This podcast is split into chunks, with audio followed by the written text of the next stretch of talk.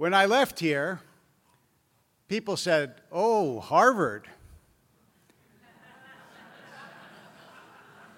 Now, people say, "Oi, Harvard?"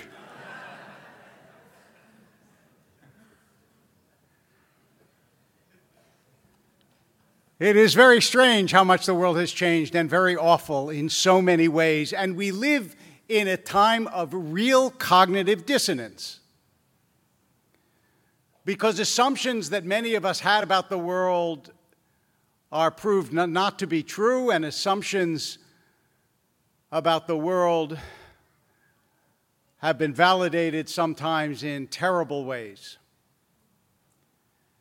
People we admire have done things that we don't admire, and people that we don't admire have done things that we do admire. And it's hard sometimes to fit it all together.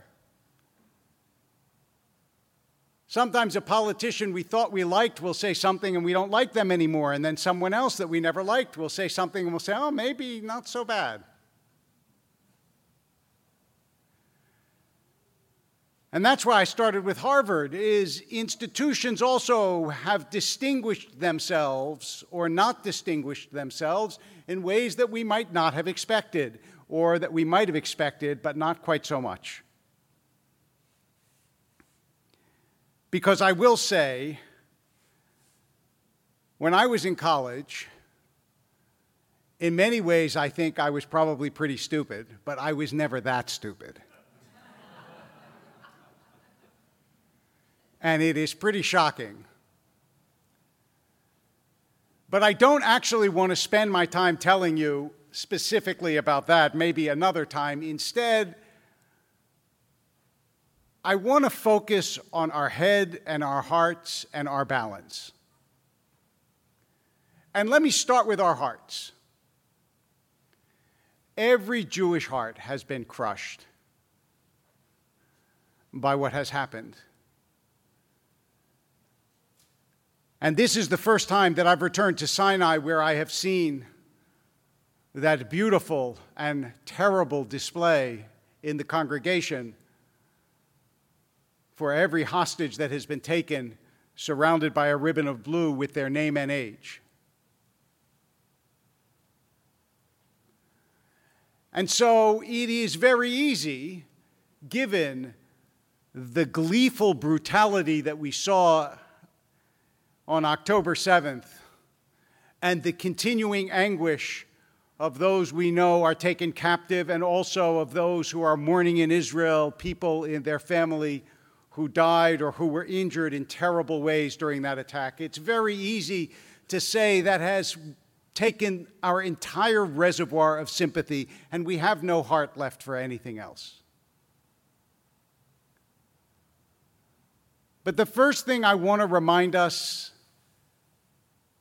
is that Jewish hearts aren't only for Jews. Jewish hearts are for people who suffer. There is a reason, after all, why Isaac says in this morning's portion, "The voice is the voice of Jacob, but the hands are the hands of Esau." What he's saying basically is the voice of compassion and learning and suffering that I know is the voice of Jacob, but the hands feel like the violent and angry hands of Esau.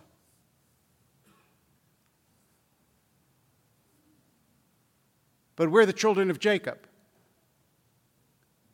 which means when someone suffers anywhere, it matters to us. There's a reason why Elie Wiesel spoke about Bosnia and Cambodia and the Armenian genocide, because suffering anywhere should take a bit of our hearts. And there are people who are suffering in Gaza, and we should feel for that suffering, especially for the children who have died and who have suffered. And I am not happy with anyone who voices an opinion that the suffering of children in Gaza is not our concern. Of course it's our concern. And that has to do with the health of our hearts. We are Rahmanim Bnei Rahmanim, compassionate people and the children of compassionate people. That's what the Talmud tells us. But your heart can't be the only organ with which you think. And we have to use our heads. And the truth is that, as we know, although we want Israel to minimize casualties as much as possible and to be as careful as possible and to be as deliberate as possible and all of those things, if you do not destroy all of the infrastructure of Hamas and the leaders of Hamas, then you are inviting another catastrophe, and not only for Israel, but also for the inhabitants of Gaza. And that's where we have to use our heads without sacrificing our hearts. And to say, yes, we are used to being the voice of Jacob, but there is a place for the hands of Esau in this world, and without the hands of Esau, we would not still be here.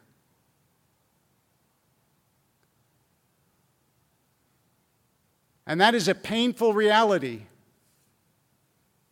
And the inability to face it is the inability of some people to hold multiple truths in their mind at the same time. Which is to say, sometimes you are causing suffering because suffering must be caused in order to prevent greater suffering, as the Talmud puts it. Those who are kind to the cruel will end up being cruel to the kind. In other words, had we said, we're not going to do this, we're not going to go in, we're not going to hurt people, in the end, as we know, we just would have been cruel to the kind.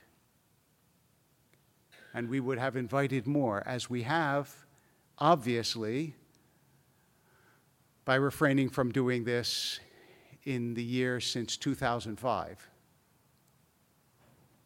And so we have this cognitive dissonance of it's hard to see the pictures of suffering, and yet we know that this is what must happen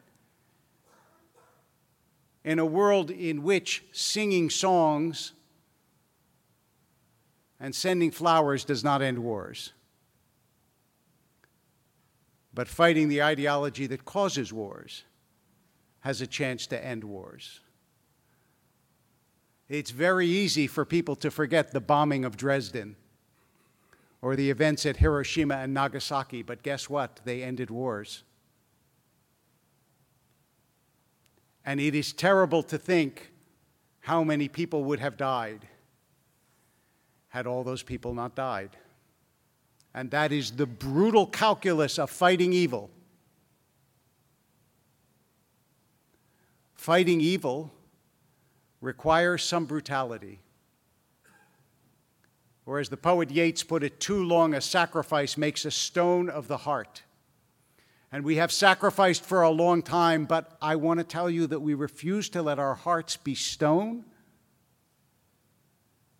and we refuse to stop. And that contradiction is very hard and very painful.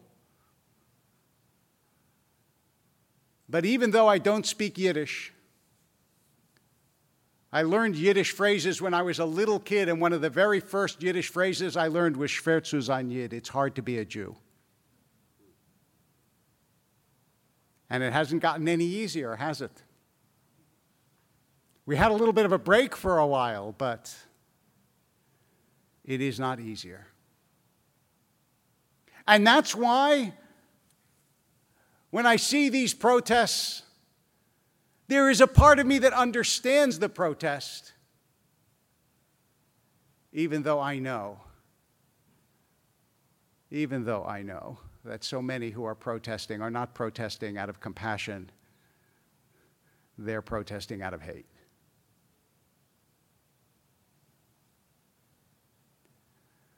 And so we are caught up in this maelstrom of different emotions and different expectations, and none of us know what is going to happen. the resurgence of anti-Semitism is as real and as powerful as it seems. And yet, at the same time, we know that it is also true that we are not in the situation of our precursors, that we do have an Israel, and we do have a voice, and we do have power, and we live in America where, again and again and again, I want to remind you, since you don't see this covered in the newspaper, again and again and again, in surveys, many more Americans sympathize with Israel than with the opposition to Israel. And Jews are again and again and again the most admired religious group. And so the other contradiction that I want to appeal to you to keep in mind and to tell people, and especially to tell Jews, is this. We're really good at identifying our enemies. We need to be better at embracing our friends. We have friends. And we need to let them know that we care about them. When I see someone in the news who is influential, who makes a statement that is pro-Israel, if I can get their email address and write them and say, thank you, I do. Because I want them to know that we care and we listen and it matters to us. And don't go around saying everyone hates us, because it's not true and it is self-defeating. And also, by the way, enough people hate us that you don't have to exaggerate.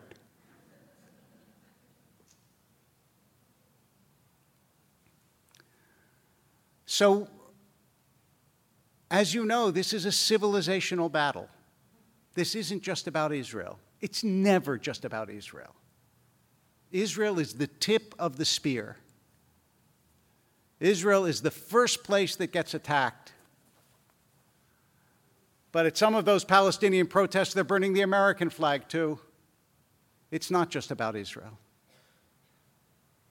It is about so much that we hold dear and so much that we gave to the world. And so that's why it's not only about our heads and our hearts, it's also about our balance. We have to keep all these things in mind at the same time. And not say, for example, it only matters about this side of the political spectrum or that side of the political spectrum. No, it's our job to encourage both sides that support us in whatever way they do, and also to speak out against those who don't. To fight the ideology that exists, and it's not only on college campuses, but it is strong on college campuses, that Jews are identified with some kind of colonial, settler, oppressive caste, when none of those terms apply to Jews, none of the three. It's like what Voltaire said about the Holy Roman Emperor. It wasn't holy, it wasn't Roman, and it wasn't an empire. We're not settlers, we're not colonial, and we're not a caste. But this is our fight. We didn't choose it, but we cannot lose it. Not only for the Jewish people, but I really believe for the health of the world. Just like you, when I see those protesters, I think, you know what they would do to you in Gaza? Do you know? Do you care? Do you know why you can stand here and say the things you can say? Because of the legacy that we gave you. That's why. So say it. I'm all for free speech. But really, I had a man the other day who gave me some hope. At a synagogue I spoke at in Boston, and he got up at the end of the talk and he said, in the 1960s I was with the SDS, which those of you, some of you probably know, was the most radical of the 60s students, the SDS, the underground, the weathermen. I mean, really, think like Berkeley on steroids radical. He said, and now I look back at myself, he said, and I can't tell you how ashamed I am of what I said and what I thought. He said, So just remember that some of these people are very young, and some of them will grow up. And that thought gave me some comfort. But you know, we don't have time to wait for all of them to grow up. And so, what is different between now and the last time I was here? In some ways, nothing is different. It's just more obvious. We had to struggle then, too. The ideology existed then, too. And it was dangerous then, too.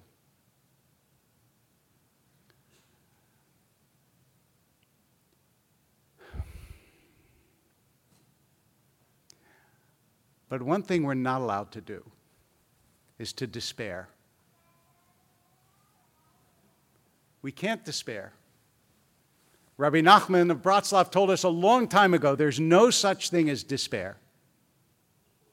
You're allowed to be upset, you're allowed to be hurt, but you cannot despair. And even in the Torah this morning, it tells us you can't despair. Because this morning in the Torah, Jacob lies and steals the birthright, and Esau wants to kill him. And we understand it. We understand the hostility and the anger of the enemy of Jacob. But you know what happens in the end?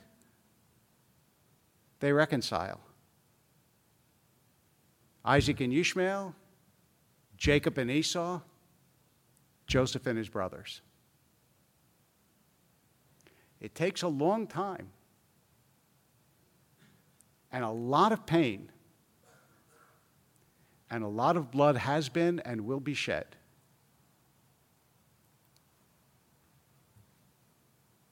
But this is the fight that we're here for. And Schwer zu sein Yid. It's hard to be a Jew. So please understand that it's still true that the majority of students, even at Harvard, just want to get their degree and go work at Goldman Sachs. I think I'm kidding, but I'm not. And live their lives. And that most people are not involved in this ideological struggle, but enough are that we have to make sure it doesn't spread and raise our voices and encourage our friends and support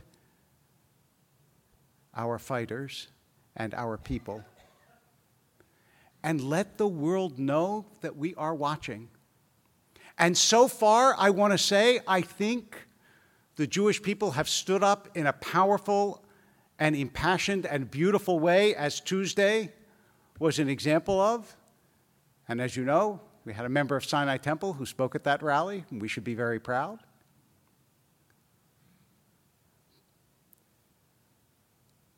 But this is going to go on for a long time. And not only can we not despair, we are not allowed to get tired. And we're not allowed to falter. And we're not allowed to give up.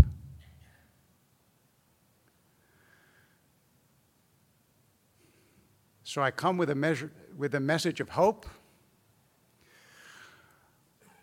but also an acknowledgement that this is what was called a long time ago about the struggle against communism, the long twilight struggle.